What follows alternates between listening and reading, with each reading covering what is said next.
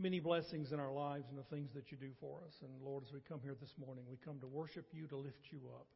And as we look into your word now, I pray that you would teach us and guide us and direct us. In Jesus' name we pray. Amen. Why don't you all be seated? Now, if you've been with us for the past four weeks, you know that we're in a study in the book of Joshua. And I want to go back for a moment to the very first message I brought to you in this series. And I talked to you a little bit about types, T Y P E S. And this is something that in the Old Testament you find. And it's, let me explain to sort of set the stage. A type is an illustration in real life. Um, the nation of Israel would experience something in their life, and it has a spiritual counterpart or significance or meaning in the New Testament. Um, they would offer sacrifices. The sacrifices were a type of Christ, that sort of thing. And that's important because all through the book of Joshua you find types, things that represent a spiritual truth.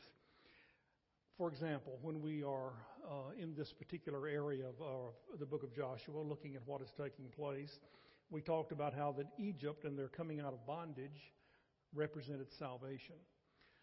They were in bondage and slavery in Egypt, just like uh, people are in slavery to sin until God saves them, and through Jesus Christ, they're brought out of that.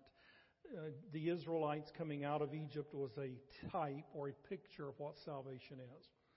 Going into the land of Canaan, into the promised land, is a type for the abundant life that a Christian is to live, a place of blessing, a place of, of uh, obedience and walking with the Lord, and a place of being fruitful and that sort of thing.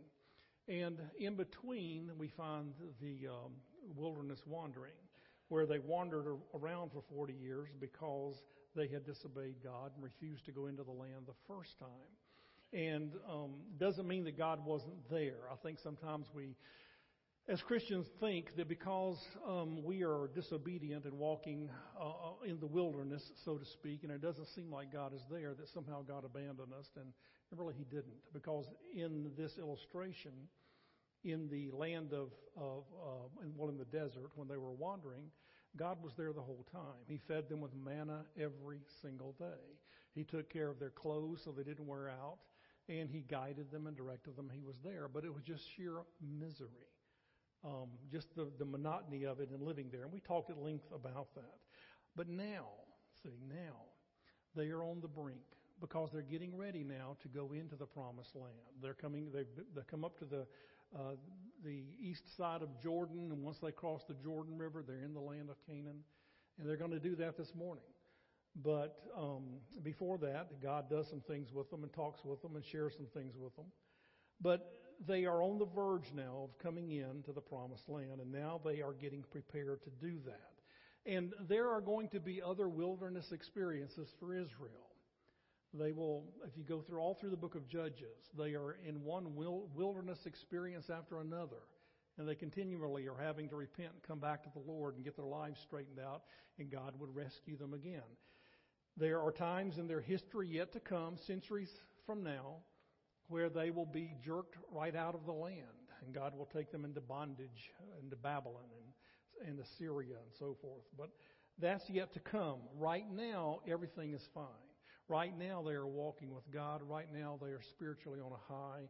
And right now is a picture of you and me as Christians as we make a decision to live an abundant life, to walk with God in faithfulness and in obedience, and, and experience the blessings of God and the fruitfulness of a Christian life and what it should be like, what God wants it to be like. We sometimes have the opinion that God saved us just so we could get to heaven. And that's certainly true in the sense that God saved us for a reason so that we could spend eternity with Him. But we don't stop to realize that there's a, another reason, and probably a more immediate reason and a more important one for us as we live here in this life. And that is found in Romans chapter 8, verse 29. Let me read you that for a moment. It says, For those God foreknew, He also predestined to be conformed to the image of His Son in other words, God's telling you there, there that He is bringing you to a place where you are going to be conformed to the image of His Son. That is His goal. That is what He is trying to accomplish. And it all begins with salvation and doesn't, it isn't completed until the day we die, when we will see Him face to face and be just like Him according to what John says. Now, there's another verse in Philippians that I want to read to you. Paul writes this in Philippians 1, verse 6. Being confident of this, that he who began a good work in you will carry it on to completion until the day of Christ Jesus. Now, when you crossed the Red Sea, so to speak, and came out of bondage in Egypt, God began working on you. And through the wilderness experiences and whatever you've gone through in life and whatever yet lies ahead of you, God is working on you for this particular purpose to bring you and me into conformity to His Son. That is what His goal is Christ likeness. Now, He refers to it as the abundant life and Christian maturity and things like that that is referred to throughout the Bible, but it's basically a picture of the Canaan. It's a picture of the Israelites going into the land of blessing. God says, That's what I want for you as a believer. And it's not where you are, this is a spiritual maturity. It is a spiritual experience that you go through in life. It's not a location, it's not a place. And this is the type, if you will, the picture of what was taking place with Israel and how it then transposes, I guess, or moves ahead and becomes a reality in our lives. Now, you have come out of Egypt, but now you have to go into the land, so to speak. And not only that, but you have to remain there. And see, for us as believers, that's the hard part. Because we struggle with this on a day by day basis of remaining in the land, remaining in the place of blessing. Now, nowhere in this series that we're doing on Joshua are we talking about going to heaven, okay? That happened way back there in this imagery when we crossed the Red Sea with Moses. That Jesus, our God is saying that's the type of, of that. Everything we talk about from this point on is talking to the believer said, please don't misunderstand something that I've said to, to think that I am saying that you are back and forth in your salvation. That is not true. But we do go back into the wilderness from time to time. We do become disobedient and unfaithful. That's not what the normal Christian life should be, but nonetheless, we do it. And we pay the price, and we are in misery. And too many times we, I've talked to Christians over the years that are living lives just like that. They are in misery.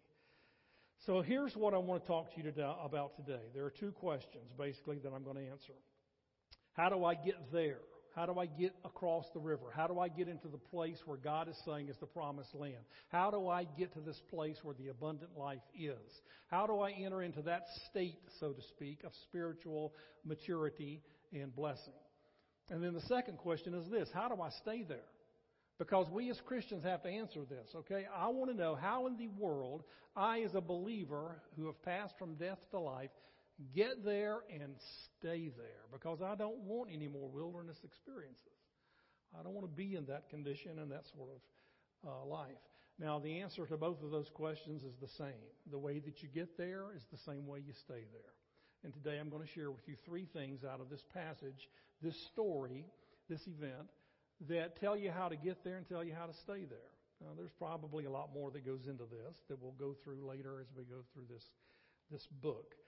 But, uh, let me get, jump right in very quickly to the story. I want to jump in, share the story with you, then come out and share with you three applications to your life that will answer these questions. So here's the story.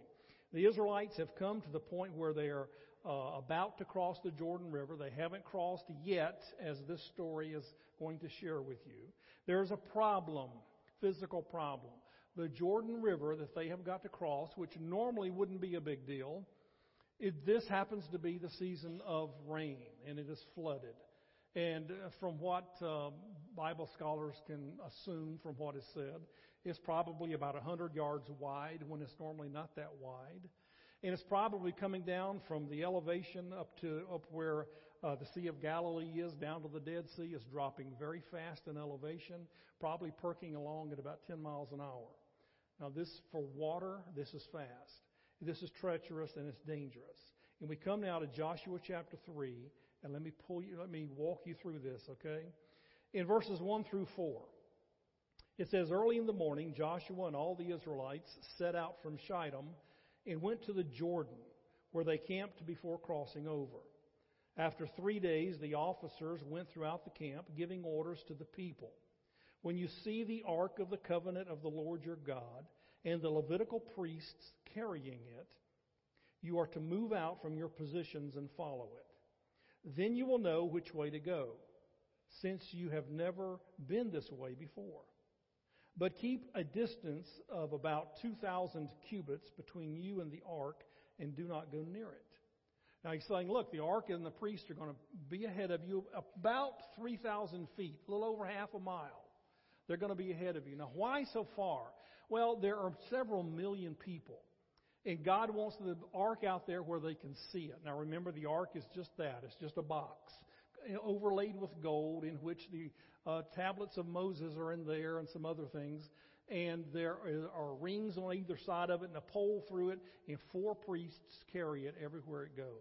And there are very strict regulations on what to do and how to do that. This is where God dwells among the, the nation of Israel and it later becomes the mercy seat where the blood is sprinkled and so forth. Um, so this is what God tells them to do. You follow the ark. In verses 5 through 8, look at this. Joshua told the people, Consecrate yourselves, for tomorrow the Lord will do amazing things among you. Joshua said to the priests, Take up the ark of the covenant and pass on ahead of the people. So they took it up and went ahead of them. And the Lord said to Joshua, Today I will begin to exalt you in the eyes of all Israel, so they may know that I am with you as I was with Moses. Tell the priests who carry the ark of the covenant, when you reach the edge of the Jordan's waters, go and stand in the river. We're going to come back to that one and talk about that one in a moment, but these are the instructions. And I'm going to exalt you and lift you up today, and people are going to know that I am with you just the way that I was with Moses. Now, Moses has died, and I don't know the, the timetable here. I'm going to say about a month or so earlier, maybe longer. I don't know. Moses had died. God brings them up to the border, and a lot of things are transpiring. The people don't know at this point whether Joshua is the man or not. But God says, I'm going to prove to them today that you indeed are the one that I'm working through. Now look down at verse 14. I want to look at 14 through 17. So when the people broke camp to cross the Jordan, the priests carrying the Ark of the Covenant went ahead of them. Now the Jordan is at flood stage all during harvest. Yet as soon as the priests who carried the ark reached the Jordan and their feet touched the water's edge, the water from upstream stopped flowing. It piled up in a heap a great distance away at a town called Adam in the vicinity of Zarethan. While the water flowing down to the sea of Arabah, that is the Dead Sea, was completely cut off. So the people crossed over opposite Jericho. The priests who carried the Ark of the Covenant of the Lord stopped in the middle of the Jordan and stood on dry ground, while all of Israel passed by until the whole nation had completed the crossing on dry ground. Now, let me just put it in easy to understand terms here what's going on.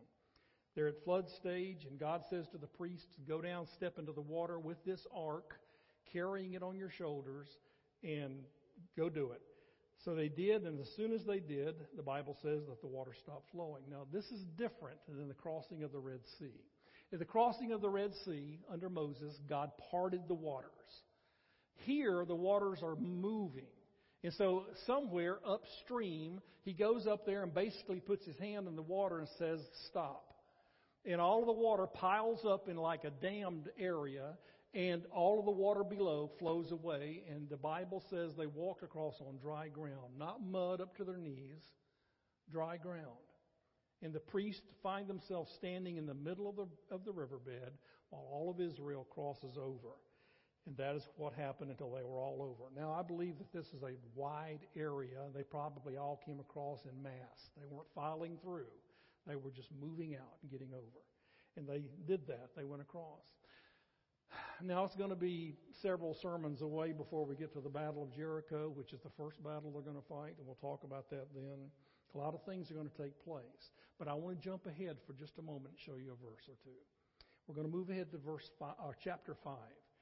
Because in chapter 5, I want you to look at verses 11 through 12.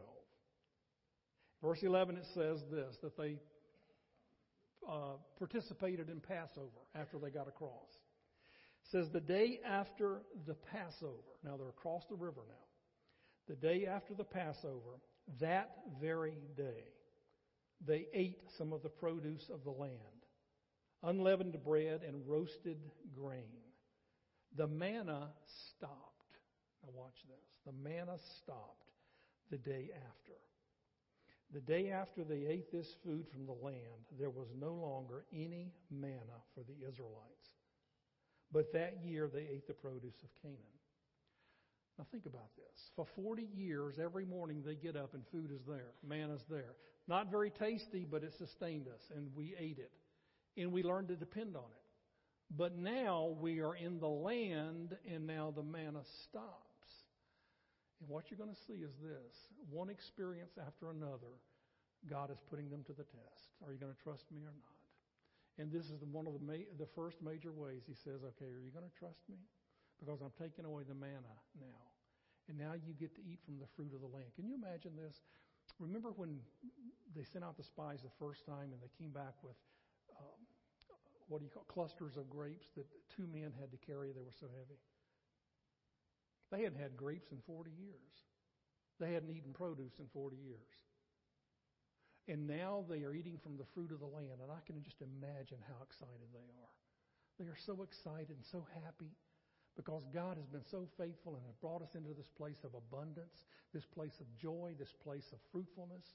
And God has given us victory, and God has brought us through uh, the river in a miraculous way. And I bet they're singing and dancing and rejoicing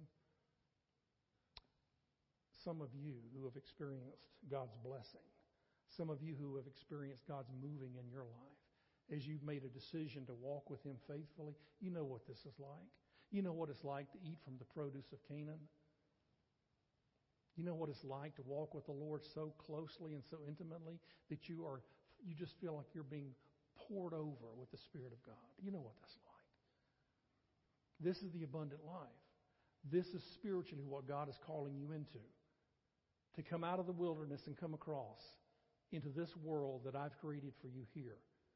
This place of abundance and blessing that I want you to experience here. This is what God's calling you to. But as you look at that, you have to answer these questions. How do I get there? What is it going to take for me as a Christian living in this day and age to cross into that life, that way of living? And how do I stay there? See, these are important thoughts. And like I said earlier, the answer to both of those questions are the same answers. The, it's the same thing. The thing that gets you there is the thing that keeps you there. I want to share with you these three things out of this text and apply them to your life. Number one, here's what it's going to take. You need to admit that you can't do it yourself. You're going to have to admit that you can't do it yourself. Too many times we as believers think, okay, God saved me, and now it's up to me to go into this land and conquer the enemy and fight the spiritual fight, put on the armor of God and fight the battle, and prove to God that I'm worthy, prove to God that I can do it, and prove to God that I'm some super Christian. And God never intended it to be that way. He really didn't. I want you to look at this because we're going back now to, to pick out a couple of verses from the passages we've read. He says to the Jews or the Israelites, he says, You follow the ark into the water. When it moves, you move. And he says in verse 4, now watch, then you will know which way to go, since you have never been this way before. He's saying, Look, guys, you've never been here before. I want you to go. I want you to go there. And I want you to follow the ark because you haven't been here before and you don't know the way. I know the way. Do you know how did you know how to get across the Jordan River? I did. I had to plan. I'm the one that brought you across. Do you know how to fight the battle of Jericho? I do. I've got the plan. I can take you there and I can give you victory. I'm the one that's going to do all of this, but you have to follow me because you don't know where to go. Now, Christian, understand this. When it comes to the Christian life, you really, and I'm speaking for myself here too, you and I really don't know where to go. And we don't know what to do. We fumble around for years trying to figure it out. What does God want? We get off into legalism or we just ignore it and we just do our own thing. And God has a plan, but we never ever stop long enough to say, okay, God, I'll follow you. What do you want? Where are we going? This is what I believe that Jesus had in mind in John 15. When Jesus makes this statement, he says, I am the vine and you are the branches. And then in verse 5, John 15, 5, he says this Apart from me, you can do nothing. Apart from me, you can do nothing. Paul in Philippians chapter 2 and verse 13, listen to what he says. For it is God who works in you to will and to act in order to fulfill his good purpose. Now, but let's pick it apart. Don't miss this, okay? It's God who's working in you to create within you the will or the desire to do whatever it is that God is wanting you to do. God never asked you to generate the desire. He never said to you, now you guys go out there and do your own thing and I'll critique it. He never said that. He said, what I want you to do, I'm going to create within you the desire to do. And not only that, he said, but I'm going to give you the ability to act. I'm going to give you that. I'm going to give you that victory. I'm going to lead you every step of the way. And this is my promise to you, he says. This is my fight it's my battle. It's not flesh and blood. You can't do this. He said, You've got to be convinced of that. The Spirit of God gives us spiritual gifts to fight the fight and accomplish what God wants us to do. The Spirit of God empowers us, gives us the power to do things we never dreamed possible. You know yourself, you've done things in your life. You've, you've gone out and you've spoken to somebody you never thought you could speak to.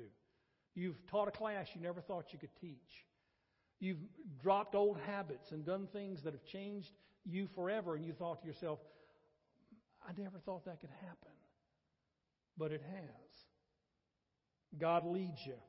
He leads you in ways that you can't imagine, through circumstances, through the Spirit of God speaking to your spirit. God teaches you. And God goes before you and He prepares people's hearts so that they'll listen. And He prepares circumstances. And you go in and you conquer and you fight a fight, spiritually speaking, and you experience victory, and you look back and you say, How did I do that? And you come to the realization that you really didn't, that only God could do it. The only thing you did was to make yourself available and to be obedient to God, and God did what God does. God brought you into a place of victory and a place of blessing. God always leads you into the promised land. Do you understand that? God always is leading you into the promised land, this abundant life. The problem lies with us.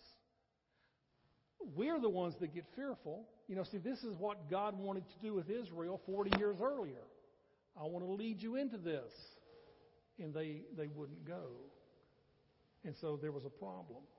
But God always leads you into this land to be victorious and to give you blessing. So that's the first thing you've got to understand. Now, here's the second. The second thing that you're going to do to get into this place and to stay there in your life, and that is this.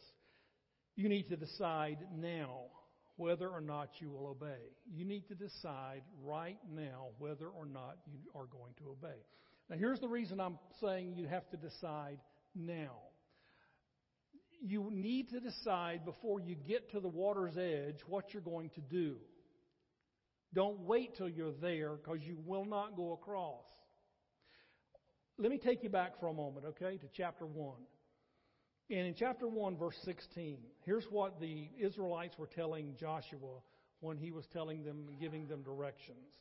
They said this in verse 16.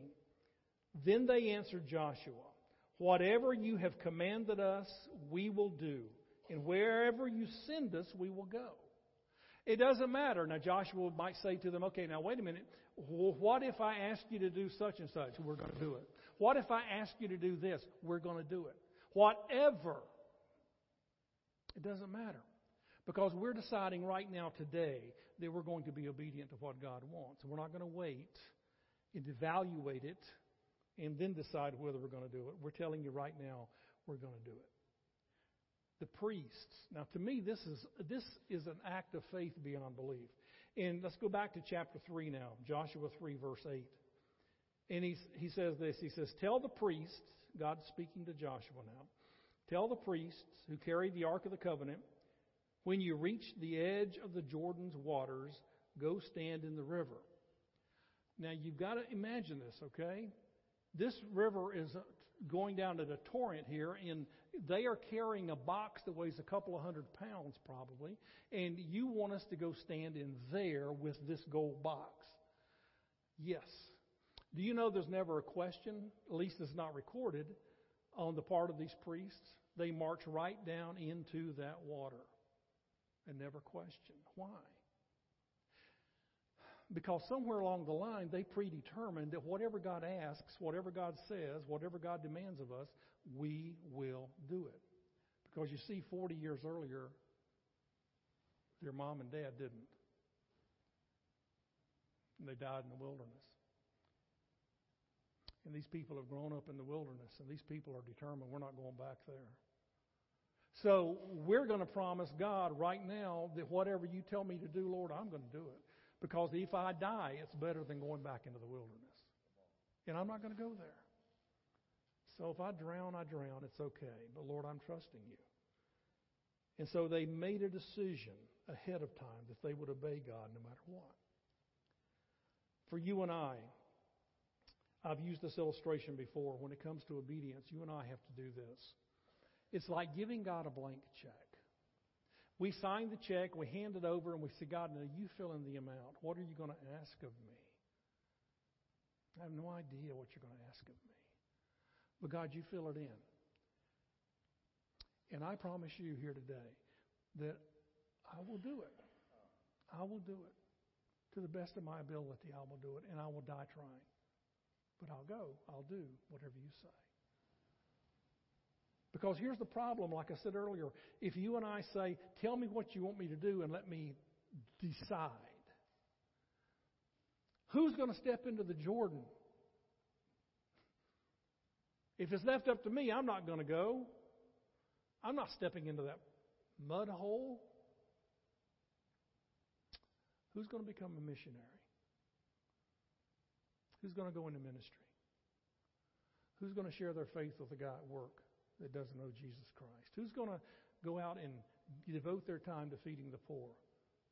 Who's going to care for somebody and sit beside their bed and hold their hand while they die? Who's going to do these things?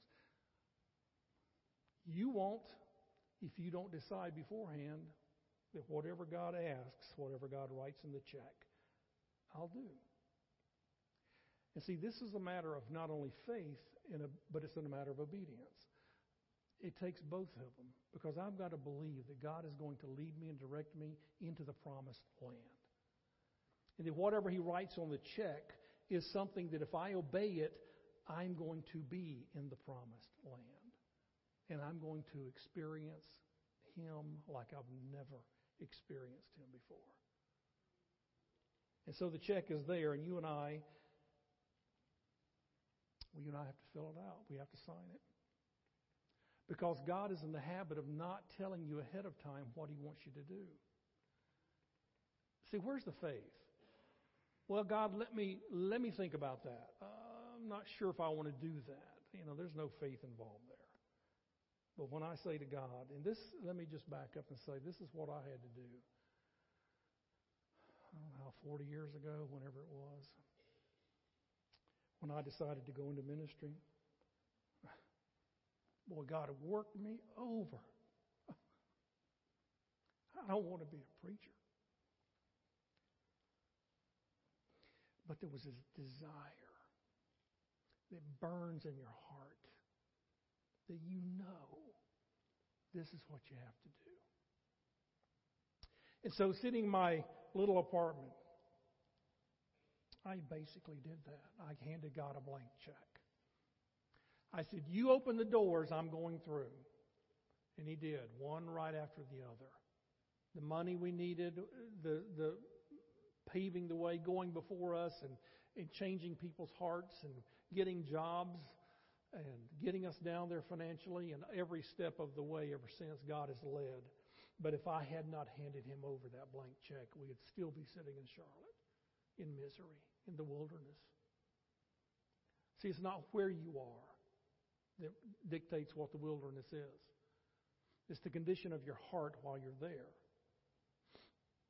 Am I walking with you or am I not? It doesn't matter if you're in Texas, North Carolina, whatever.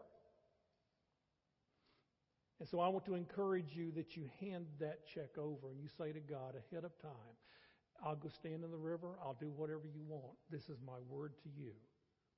And I'm going to tell you something obedience is never easy, obedience is never convenient, obedience most of the time is not even pleasant. It really isn't. But the result is, the fruit of it is, what God does is, someday you'll be looking back at your life and thinking to yourself, oh God, what you've done in my life. Here's the third thing, very quickly, that you and I need to do, and that is this that you need to clean up your life. If you're going to enter into the promised land and you're going to stay there, then you're going to have to clean up your life. And this is real important.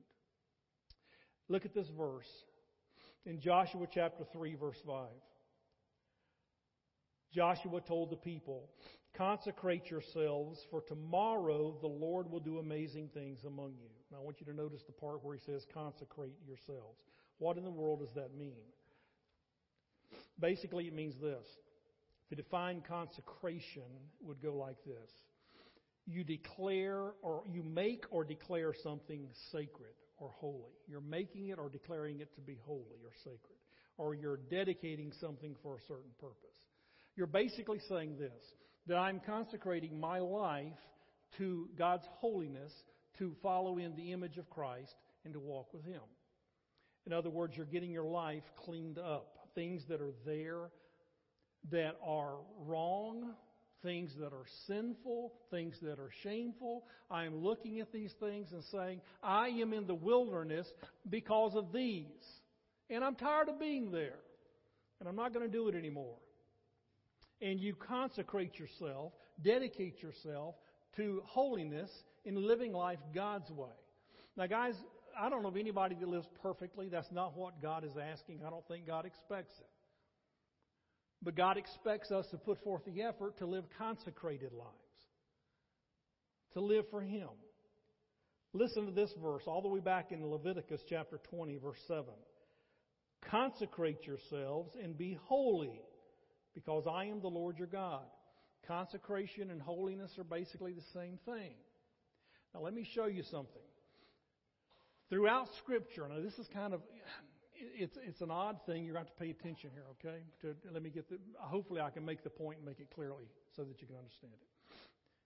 All throughout the Old Testament, especially, and some places in the New Testament, whenever you find this idea of consecrating yourself to God or presenting yourself to be used of Him, uh, straightening up your life, cleaning up your life, do you know what's always associated with it? This is odd.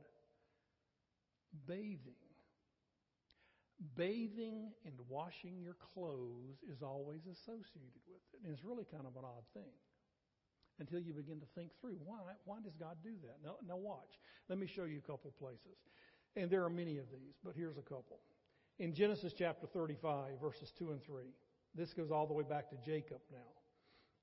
It says, So Jacob said to his household and to all who were with him, Get rid of the foreign gods you have with you and purify yourselves and change your clothes. Now, in this particular setting, Jacob is, has gathered, you know, servants and so forth, and he's saying to them, Look, get rid of those foreign idols. I don't want them in our midst. Get rid of them.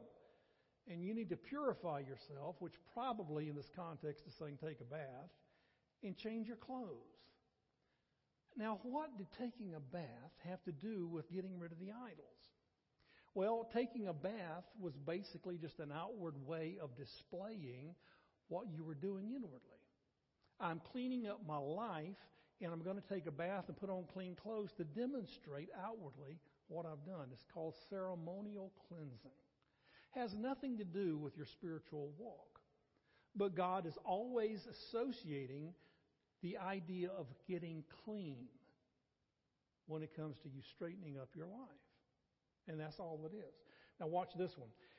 Exodus 19:14. This is when Moses comes down off the mountain. Says after Moses had gone down the mountain to the people, he consecrated them and they washed their clothes. Always the idea getting myself right with God and outwardly getting clean so that it would demonstrate. Now here's what I think. I think that taking a bath wasn't a common phenomenon there, you know. Uh, water was scarce, so bathing was infrequent. They wiped off, you know, and cleaned up a little bit, but that was about it. Clothes weren't that plentiful. It was hard to come by a good set of clothes.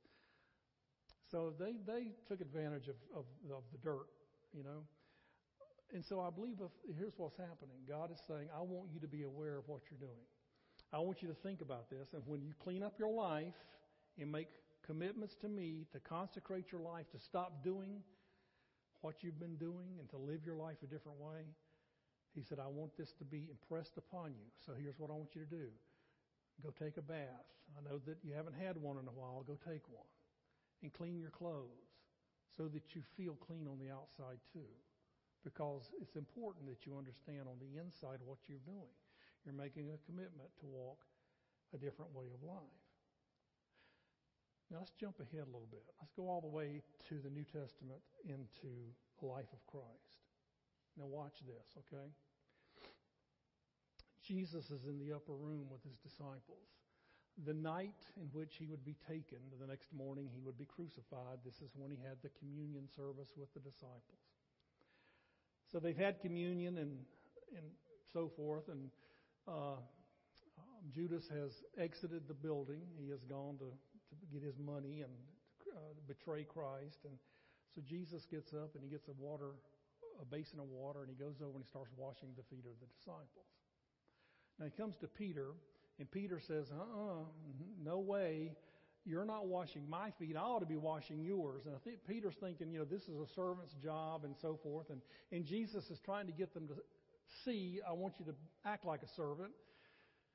But then there's an interchange between Jesus and Peter that's left a lot of people puzzled as to what he's talking about.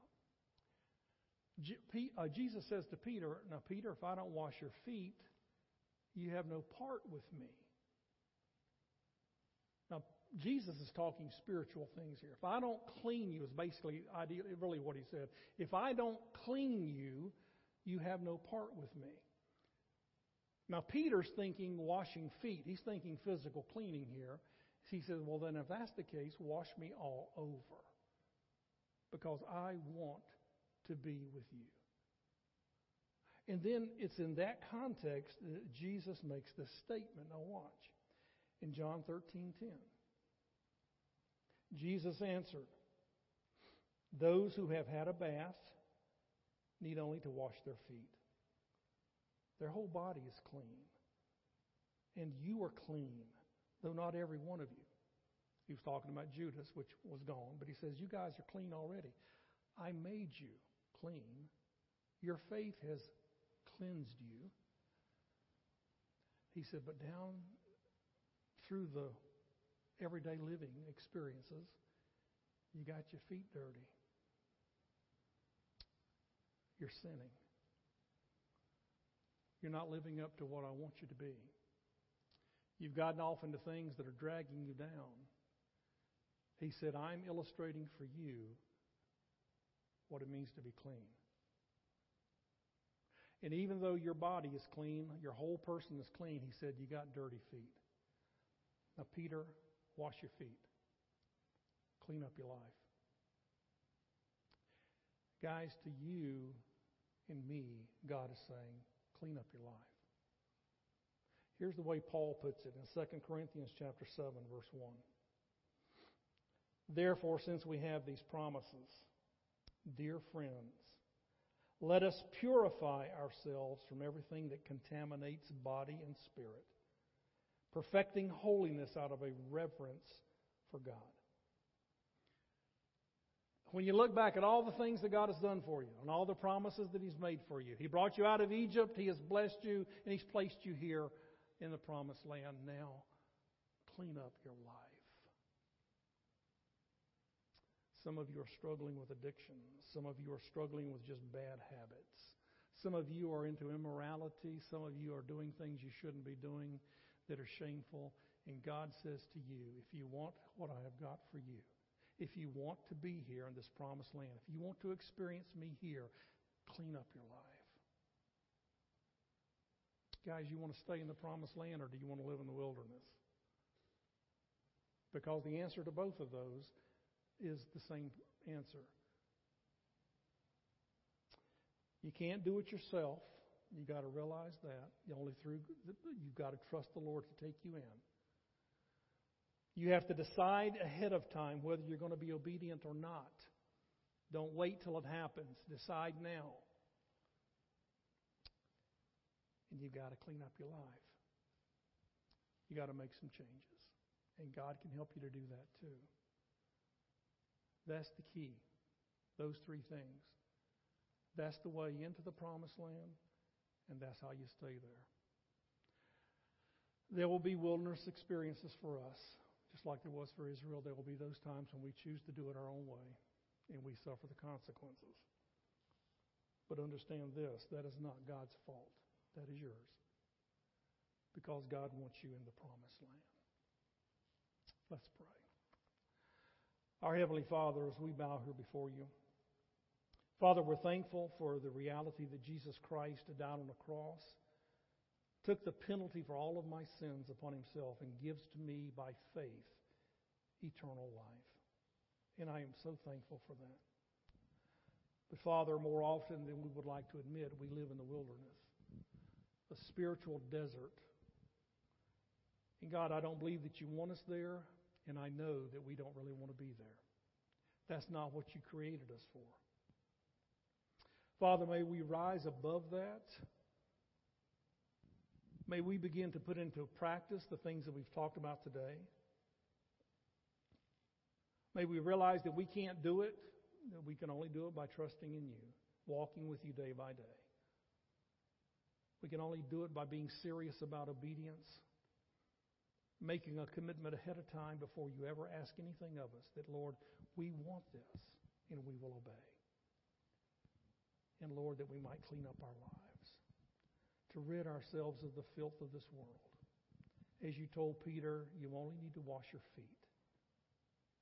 Lord, may we do that. May we confess those sins to you and may we make commitments to walk away from those things and live life differently. In Jesus' name we pray.